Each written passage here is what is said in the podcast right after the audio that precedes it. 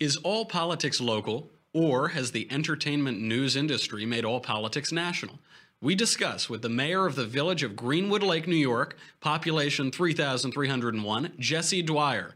Then the Daily Caller's Amber Athey and the Daily Wire's Amanda Prestigiacomo join the panel of deplorables to talk Ted Cruz's porn preferences, uncontacted Amazon jungle tribes, and my cousin Hillary Clinton's latest tinfoil hat rantings at the launch of her terrible book. I'm Michael Knowles, and this is The Michael Knowles Show.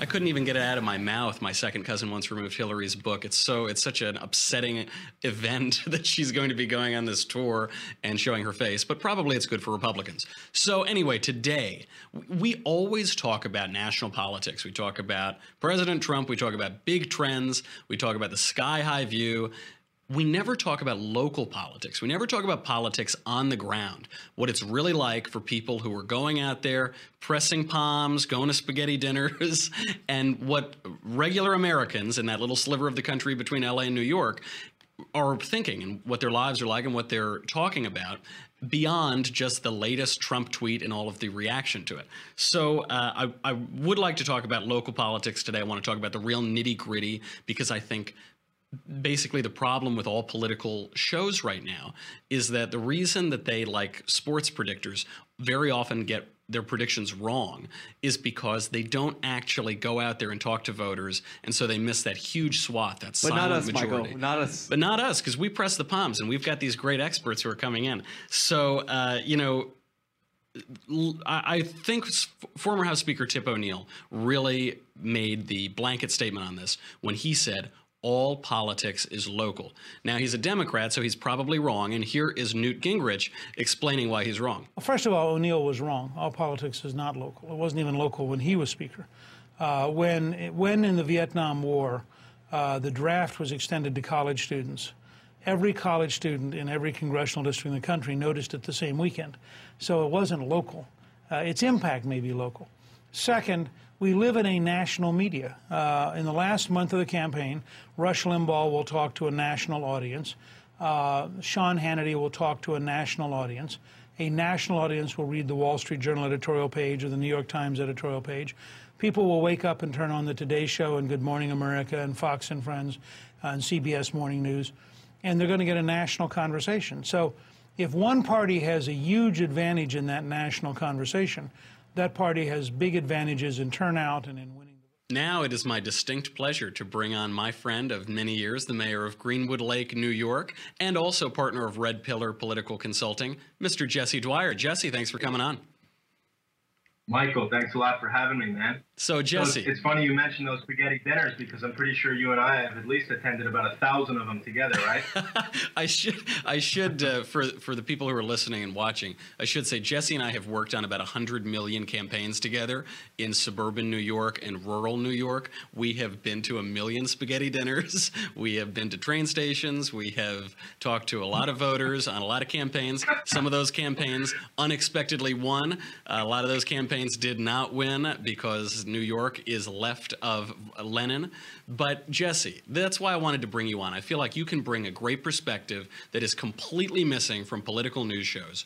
Which is it? Is all politics local or is all politics national? I think you hit the nail on the head. Um, you know, the, the national media, they're going to focus on national issues, and unfortunately, it's turned into the WWF and uh, increased ratings and trying to get everybody's attention, and everything is is uh, uh, really erratic and, and everybody's, you know, it's, it's high stress levels and they're getting ratings and they're getting viewers because of this high stress. So uh, that's getting into local people's television, but that doesn't mean that local people in, in rural areas and middle class areas really care too much about national issues. Uh, it may grab their attention, but they're certainly not voting on it. It's not affecting their school taxes. It's not affecting their roads that are in front of their house. It's not affecting, uh, you know, property disputes, and it's not affecting what I believe to be things that will drive uh, middle class people to the polls on both local as well as national issues. You know, it's uh, you've got two different things here. You've got the democratic machine in the inner cities where it doesn't matter about national politics. They do exactly what they're told. They're going to mm-hmm. vote Democrat. Then you've got everywhere else in America, which I would say is predominantly the Republican Party, right? That's where everybody else uh, who voted for Trump outside of the major cities. they're more focused about school taxes, school issues, getting jobs, and the things that matter most to them. And I would argue are more local issues than national issues. And the the national news media and the big political shows they never talk about it because you're right. It's like the WWF, and and it's probably. For I think a lot of people in a lot of small towns, it it's like the WWF also in that you can talk about it. You talk about it just like you watched a ball game or you watched a reality TV show or you watched some event. It's fun, it's gossip, it's entertaining, but it isn't your property taxes. It isn't your school taxes. It it just does not affect your life. Right, it's become all about entertainment, and uh, you watch Fox News or CNN, and they're both all about entertainment and hype. And you know, look at the storm the storm was literally a 10 day extravaganza trying to hype it up and get as much people, you know, as many people scared as possible. Mm-hmm. Uh, and it does serve a valuable purpose, you know, you, alerting people to potential danger. Uh, but they literally will drag out any piece of energetic or stressful information uh, out as long as they possibly can. And it does get attention. It does bring people together. And I think uh, uh, Speaker Gingrich was correct, and people are following this information. But I certainly don't think it is what genuinely drives people to the polls and will determine the elections. On We're that a congressional point, election. On that point, yeah. I, I think we should point out Rush Limbaugh was absolutely right and vindicated here. He predicted a week ago that Hurricane Irma was being hyped for ratings. When he was forced to evacuate, right. they raked him over the coals. They called him a hypocrite. They said it was awful, and then it turns out he was absolutely 100% right. So another uh, another chalk for Rush Limbaugh. Now, Jesse, as a mayor, what are your priorities? You're a mayor of a local government, small town. What are your priorities? I assume it's Melania Trump's shoes, right? Absolutely. I mean, those are the issues that my constituents care most about. Which shoes um, are they? Which no, wearing the sneakers? right. It's it's ridiculous. It is absolutely ridiculous. And I know you're going to talk about Ted Cruz's little porn incident. Like, who cares about that? It was it was an accident. Well, there goes the next half of our show. Bob Menendez. You know, why, why aren't they focusing about Bob, Bob Menendez's trial? They're looking at, you know, Ted Cruz, some staffer tweeted this out because it's, it's interesting. People are going to see the link. They're going to click on it. It's going to drive viewers. It's going to get support. People in my community, they don't care about that stuff. You mentioned Ted Cruz. They probably, half of them don't even know who he is, and he ran for president. They just don't care. You know, they care about the lake. They care about the infrastructure in our community. They care about our schools, the roads. Uh, you know, those are the issues they care about. When you hear someone like Donald Trump talking about those issues, talking about infrastructure and jobs. You know, that's those are local issues that affect people locally. They're not it's talking not about which that, bathroom you can use or which gender you think you are. They're talking about things that, that matter, jobs, exactly. the infrastructure.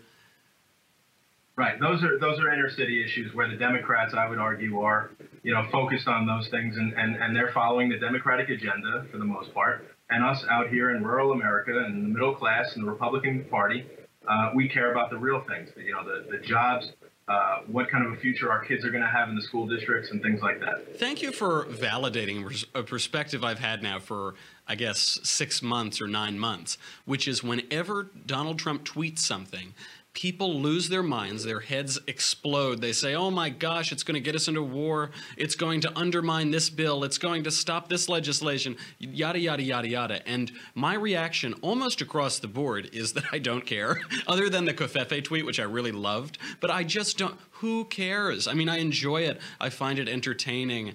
Uh, in so much as he affects conservative policy, I'm happy. In so much as he does nothing, I'm also happy as a conservative myself.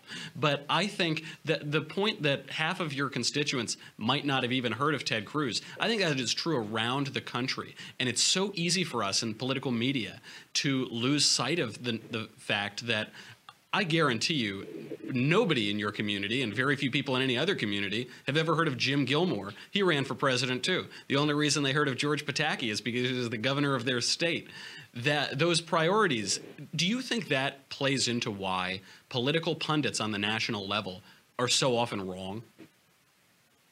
I, th- I think you might have a point on that. Um, you know, I think I think they're probably wrong is because they they constantly have to find the next thing. They constantly have to uh, have the 10-day news cycle showing the uh, this storm, and they have to predict it because they have to be on TV. They have to be talking about it, and they're doing that for everything. They're making predictions. They're always making some sort of a guess, and they're they're sticking by it. They're following through with it, uh, and I think it's because they feel compelled to just constantly have some sort of a stressful, energetic, uh, uh, you know, component on the TV. So you, that's what they're doing. So I think they're constantly. Yeah.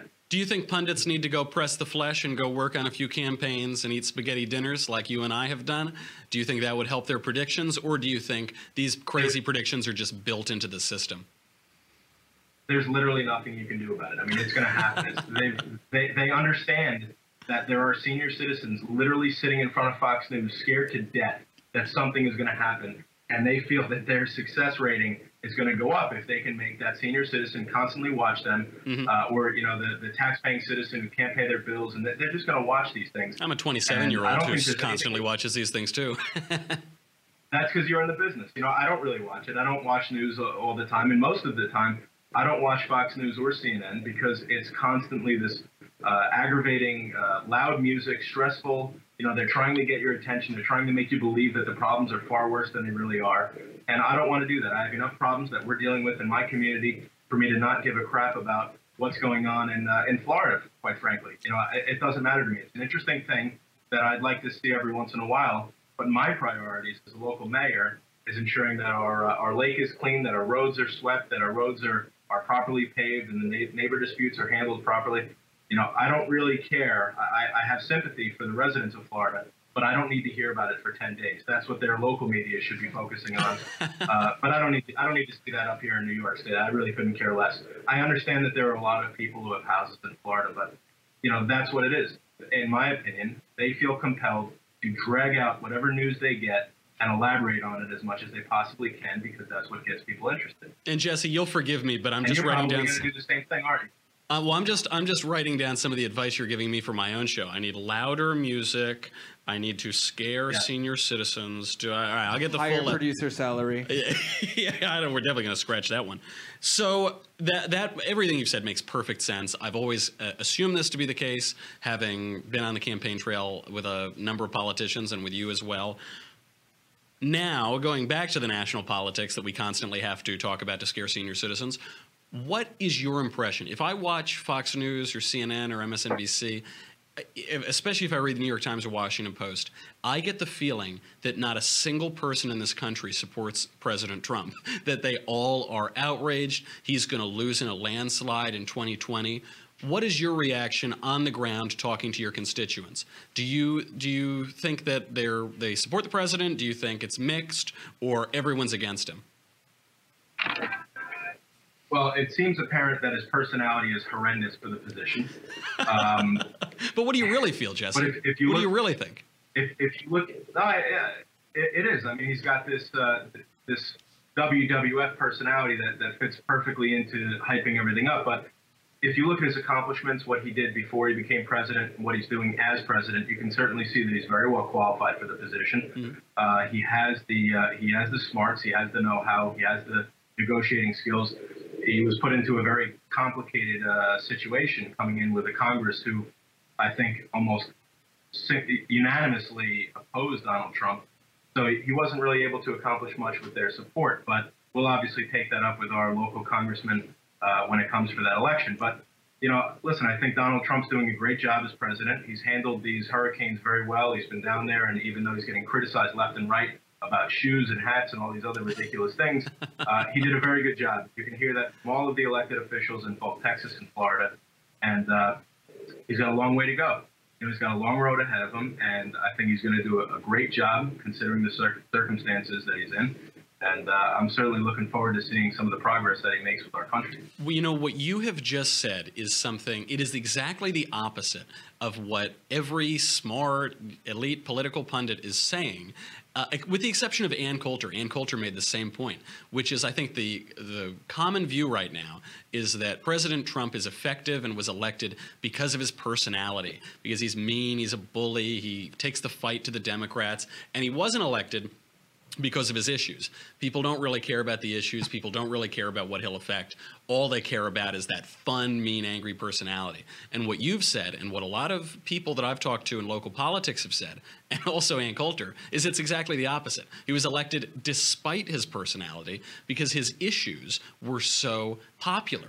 Putting America first on manufacturing, as he says, or renegotiating certain trade deals, or just turning the whole focus onto jobs and deregulation and uh, constitutional originalism. And all of the other stuff is just a circus to surround what people really care about. Well, the, the Democrats and other sore losers uh, who didn't vote for him and didn't support him and who are bitter, they're never going to like him. They didn't like him to begin with. They're not going to like him now. They're not going to give him a chance. Uh, but if you look at middle class America and, and people like me, people like you, uh, you had Dr. Hayworth on yesterday, we're giving him a chance because he is our president. And the future of our country depends on his success. So we have to help him. We have to encourage him. We have to support him. Whether you agree or disagree, you have to support our president. And, uh, you know, he's not getting much help with Congress. He's not getting much help with uh, certain state leaders. But at the end of the day, we need to support him. And I'm certainly optimistic because, uh, you know, I did vote for him. I do think that he's, uh, he's doing a great job so far. But, you know, he's not getting uh, he's not getting a very good hand. You bring up he's had trouble with Congress. He has had trouble with Congress. He's sort of new to politics. He's never held elected office before. You're not new to politics. you you're a veteran of it compared to the president. Do you have any advice for the guy on how to make better deals with Congress and get some legislation passed? So I, I had a professor in, in college uh, who became a friend of mine and a, and a mentor, and he gave me this advice when I first got into politics. He said, local politics, contrary to uh, congressional politics or national politics, is hand-to-hand combat. So it is vastly different what I have to do than what, say, the president or a mm. congressperson or an assemblyman has to do, in that I work and live and represent among my constituents. You know, I'm here every day working with them. You're going to see them all the uh, time. Literally, will pass. I will pass someone on the street and they'll either give me a high five or want to, you know, slap me in the face. I don't know. they'll give you a one-fingered high five. Yeah. Right, but you know, advice that I could give to the president is very difficult because this his position that he's in now is vastly different than business. It's vastly different than his experience that he had. He's uniquely qualified in that no one could essentially assume the office of the presidency and have all of the tools necessary to be prepared. Everybody's possibly a governor of a very large state. Um, but I, I, would say that you know he is prepared with all the business skills uh, far more than I was to become mayor. Although I, I run a business myself, but you know, he's dealt with lobbyists, he's dealt with Congress, he's dealt with all these things. He can certainly get things done. And I think if he were a different man who had a different background and didn't say crazy things before he was elected, he would have had a, a little, a little bit more assistance in accomplishing things uh, in the outset of his presidency. It's hard to tell how much of the personality helps him, how much of it hurts him. One good bit of advice that he gave to himself, of course, is despite the constant negative press, Covfefe, that might sum it up. We need to bring on Jesse. Will you stick around for our panel? Absolutely. All right, we got to bring on the panel of deplorables. We have a great one today. We have uh, Amber Athey from the Daily Caller, and we have Amanda Prestigiacomo from the Daily Wire. And I want listen. We've just been two schlubs talking the whole time. Now we have these ladies who are coming on the panel. But if you don't subscribe to the Daily Wire, you can't see the rest of the show. I'm sorry, but you got to go to dailywire.com right now. It's 10 bucks a month, $100 a year. You get me, you get the Andrew Klavan show, you get the Ben Shapiro show. Who cares? I know, none of that matters. What really matters is the leftist tears tumbler. Oh my gosh, the most the single most coveted vessel for imbibing any liquid, but especially those salty and delicious leftist tears. You can have them hot or cold. So go over there right now dailywire.com and we and by the way, I have to make one more announcement. We are very shortly on Tuesday, September 19th at 5 p.m. Eastern, 2 p.m. Pacific, going to have a private chat with Ben Shapiro. If you're a subscriber, you get to uh, send in your questions. He will answer your question. He's just going to go down the list. He's not going to be hopping around picking his favorite questions. You'll get your question answered time permitting, of course, but you got to subscribe right now. Everyone will be able to watch it. It'll be streamed on Facebook, but only subscribers can ask the questions. So if the if the leftist tears tumbler didn't get you, there's another incentive. Go over there right now, and we'll be right back.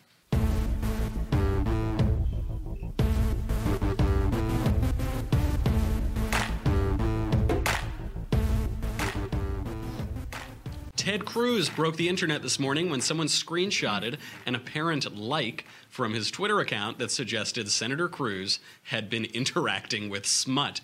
With that, I bring on my panel. I bring on mixed company. Amber, thank you for coming, your first time on the panel. It is a great story, but was it Cruz or was it just some staffer? I would almost have to bet that it was just a staffer. Um, as Damn. you all know, I know, unfortunately, but as you all know, most of these Twitter accounts of senators and representatives are almost entirely run by either comms directors or lower level staffers that sort of take care of everything. Um, so I don't know if it was done intentionally. I'm sure that the Cruz Twitter account doesn't follow any porn sites. Mm-hmm. So my guess is that maybe they were on some kind of tweet deck or they were searching for some kind of hashtag and their finger accidentally brushed the like button. So you don't, um, you don't course, think that it was some staffer who was up to no good in the halls of one of the buildings up on Capitol Hill? As fun as that story would be, I, I, really don't think that's the case. I think this is a whole lot, a lot to do about nothing. Amanda, can you please bring back some smut after that real letdown? Do you think it makes any sense whatsoever that Senator Cruz was perusing pornography and interacting with pornographers on Twitter? Does that story hold together at all? Um, well, I mean, Rafael Cruz assassinated JFK, I so I wouldn't put that. anything past true. Ted Cruz. I mean, maybe he is promoting porn. I wouldn't put it past this family to do something like that. Relatively, the porn um, is pretty I- innocent compared to murdering a president. True. So again, we can't put anything past this, past uh, the Cruz family. Um, but but in all seriousness, Amber's correct. I mean, these things are not actually run by uh, these senators, or I mean, if you remember Hillary Clinton's um, like her her email and her Twitter. It was all like millennial pop stuff. So again, these are just like young interns. Um, it, it, was not it was not Ted Cruz, mm-hmm. unfortunately, because that would be a great story. All right, Jesse. Does it? Let's assume that Ted Cruz was looking at some naked ladies on his computer. Does it matter? Does it change our view of Cruz? Will it affect his job as a senator? Is there any? Certainly, it's a it's a scintillating story. But is there any implication for him as a politician? There's one thing I would disagree with first, and that's that uh, I'm pretty confident that Trump's Twitter handle, with all the grammatical errors, is certainly run by himself. I think it's him too. that's true. That's he true. is absolutely the exception to the rule because I do... Michael and I know firsthand these congressmen and senators, they have sometimes a dozen people, if not more, running their Twitter handles and Facebook. He is the exception, though. But I remember when, when he tweeted out my book, Reasons to Vote for Democrats. He people asked what was the strategy, who did he have to do it, and it what he just did it when I was on Fox and Friends. I was on Fox yeah. and Friends. I said something nice about him, and he immediately tweeted it. I, there was no meeting about this, so good on him. I love that he's running his own, and we haven't seen any porn on there. But back to Mr. Cruz, Jesse. Uh, no, I mean look look at everyone. Look at uh, look at all these senators and all these uh, congressmen. They're all doing crazy things, and I don't think that something that minor uh, would have really affected his career, especially in, in, in Texas. I don't think he has really a, a tough time getting reelected in the state of Texas. Um, but to be honest with you, I mean, it's just not that big of a deal in this day and age. He Are you suggesting that many people look at internet pornography, that it's a many billions of dollars a year industry? I am clutching my purse. I'm would, shocked. Absolutely, I'm sure you've never done it. You know, not we're even. No, I've never even thought about it. That. Nope. Um, but I, I, think again, I mean, it, there's so many issues. If you look at all these congressmen and all these uh, senators across the entire country, look at all the crazy things they're doing. Bob Menendez is literally under trial right now for federal bribery, uh, and I'm sure he's going to be fine, it, unless he gets convicted, in which case he would probably have to resign. But during that entire process, he'd probably get reelected. You know, Absolutely it's right. like these people, they just, and that's another point to bring it back home. All politics is local. People don't care about Ted Cruz's uh, little, you know, click on a possible porn site, which we all know he didn't do. Um, and people aren't right now caring too much about Bob Menendez. They're worrying about local issues, their school taxes, and what really affects them most. It's not that. Everybody hates Congress, but they love their congressman. Moving on from civilization into the jungles of Brazil, the New York Times is reporting that uncontacted tribesmen have been killed in the jungles of Brazil. This is the second attack on the uncontacted tribes this year in Brazil, which uh, government has promised to protect them. So, uh, Amanda, there's this great documentary on Netflix. Coincidentally, I just watched it a couple days ago. It's a new documentary on there, and it's called First Contact lost tribe of the Amazon. So one of these guys, he's just come out of the jungle and he describes a jaguar eating his grandmother. He describes going days at a time, four days at a time, without eating so much as a bite of food. So the first question that comes into my mind is why haven't we brought these uncontacted, isolated tribes into civilization? What is it that's keeping us from bringing them into the nice luxury and glories of the civilized world? Uh, I think it's this is like a good example of this um, fear that people have of being labeled like um, you know xenophobic or you know all cultures are the same. Imperialistic and, you, know, you can't yeah. be imperialistic. Exactly. And i think this is like a prime example of that is that you know everything is equal. No not all cultures are the same. And uh, this is that example where people are just so scared to um, you know show actual civilization. You don't have to live like a barbarian but can't do that. You'll be a xenophobe and imperialistic. So it's it's really sad honestly. And it's a it's a romantic idea amber uh, it's this romantic Western idea that there's the noble savage who hasn't been tainted or corrupted by our civilization, which is so awful. If only we could go back and live in the trees and nature. But we know it's a terrible life. They eat bugs whenever they can find them. They're hunted down. They have uh, low life expectancies, in so much as uh, we can measure how long they live. Very many of these tribes, particularly in the Amazon, can't count above 10. So the, the tribes who have come out that we've contacted have almost universally said they, they don't want to go back. They love clothing. They like having pots and pans and, and food to eat regularly. So, what does it say about us that uh, we think that the jungle tribesmen have it better than us who have electricity and our problem is that we're too fat, not too skinny? Well, I think it's sort of this more relativist thing that Amanda was talking about where I, I, find this is really an issue with liberals where they sort of fetishize these tribes and they view them more as almost endangered species than they do actual human beings. And I'm sorry to interrupt, but great use of the word fetish right after we were talking about Ted Cruz's porn preferences. Very totally well done. intentional. Please go on. um, yeah, but I, I think if we actually are viewing these people as human beings with actual human rights, then mm-hmm. we would recognize that on the whole, it's better for these people to be integrated into society. And there's a reason why we ask immigrants, for example, to assimilate to our culture. It's because if you don't, you start to see these um, blatant violations of human rights. You'll notice that, for example, female genital mutilation has been on the rise in the United States. That's been a, shockingly a major issue. Um, and so this isn't all just people being imperialist and being racist, there's a really good reason why we ask people to assimilate to a certain kind of culture and a certain human rights standard. And it is so dehumanizing, you're right, to say, well, those people, look how cute they are running around naked in the jungle. Let, we need to preserve them so that we can go and watch them. How, how interesting and adorable it all is. Jesse, let's bring it back to local politics. You solve a lot of local disputes. In, in, these isolated areas, villagers often report that the tribesmen will raid their villages, they'll steal their things, they'll kill some of them, they'll attack the local villagers. But the villagers are not allowed to respond in kind because the uncontacted tribes are totally protected by those governments. So, how should the, in these totally far flung areas, how should these disputes be resolved?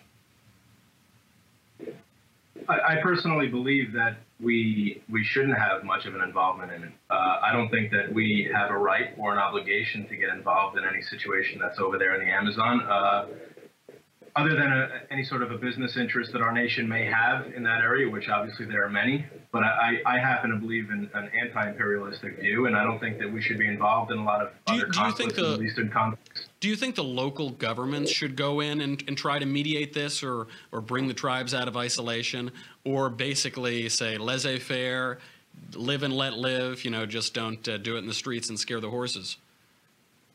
Yeah, I think there are a lot of variables that we just don't understand or comprehend from where we're sitting in America. You know, mm-hmm. the, I would say more than likely, yes, it, it, should be up to the local government to determine uh, the outcome of any local tribes, just like we would handle certain uh, situations like that here in America.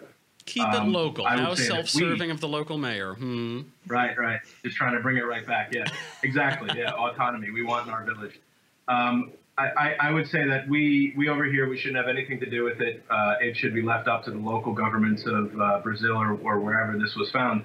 And uh, I don't think that we have enough information from where we're sitting uh, or enough perspective to give on how that should be handled. You know, it's great to bring people into a civilized world, but that's what we, we define as a civilized world. Just because their life expectancy isn't as high as what uh, standards might, you know, we might expect them to be, that doesn't mean that that's the life they want to live. And although some have come out and said that they wouldn't want to go back to living that way, who's to decide that that's the way that they should live? That Certainly is the most laissez-faire, you isolationist Republican. But you bring up the point of uh, of this these villages and this local government. And speaking of it taking a village, my second cousin, twice removed, Hillary Clinton, now says she is convinced that Donald Trump's campaign colluded with Russia to defeat her on the release day of her new book, uh, presumably a terrible book, What Happened.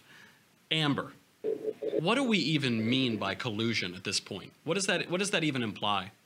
Well, it's not even a legal term. Basically, what it means is that members of the Trump administration allegedly were in some kind of contact with the Russian government to sway the election against Hillary Clinton.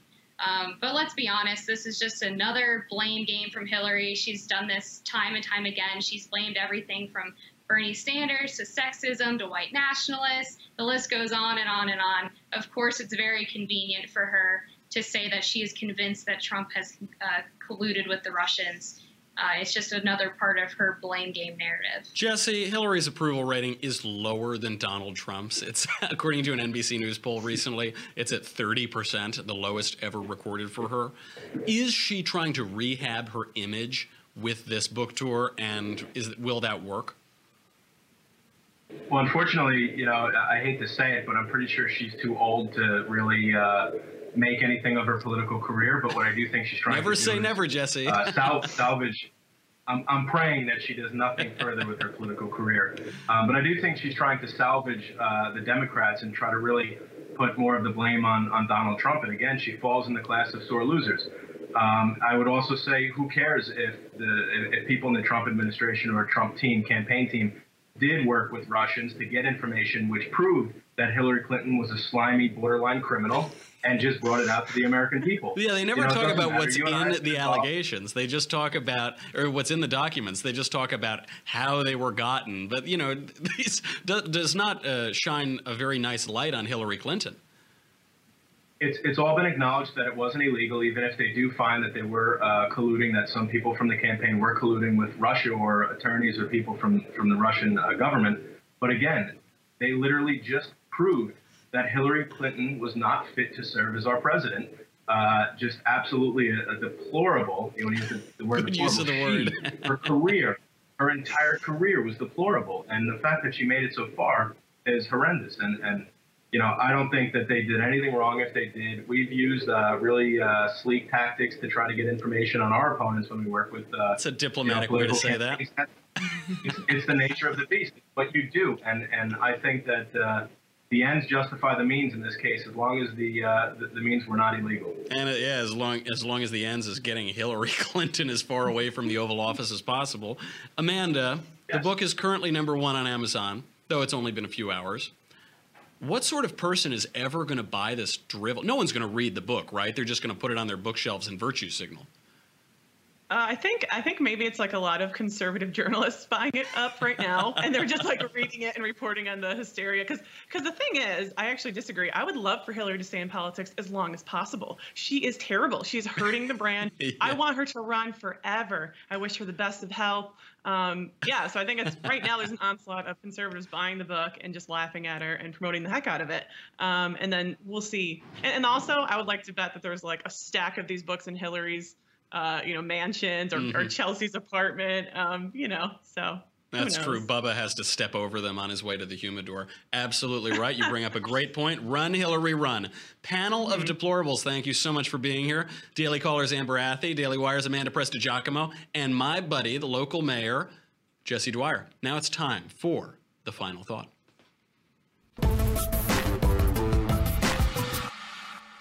Political analysts are like sports commentators. They only focus on the major leagues and they keep showing up to work no matter how many times their predictions turn out to be wrong. Now, these two character traits are related. Most talking heads have never passed out palm cards to commuters at a train station or sat through a summer of spaghetti dinners at the VFW hall. Instead, they attend cocktail parties with their fellow political, media, and donor class elite and that's all well and good. I like cocktail parties. They've read all of the philosophic and social scientific literature, they've crunched the numbers, and they devour every myopic op ed penned by people who have even less perspective on the voting populace than they themselves. Now, those data points are not without value, but all politics is particular. Politics comprises particular goals effected through particular people caused by particular issues. There is a significant, a substantial group of voters that cannot be reached by opinion polls. Richard Nixon called them the silent majority, George W. Bush called them values voters, and Hillary Clinton called them deplorables. Far distant elites cannot pin them down, and yet they often decide American elections. God bless America. I'm Michael Knowles. This is The Michael Knowles Show. Come back tomorrow. We'll do it all again.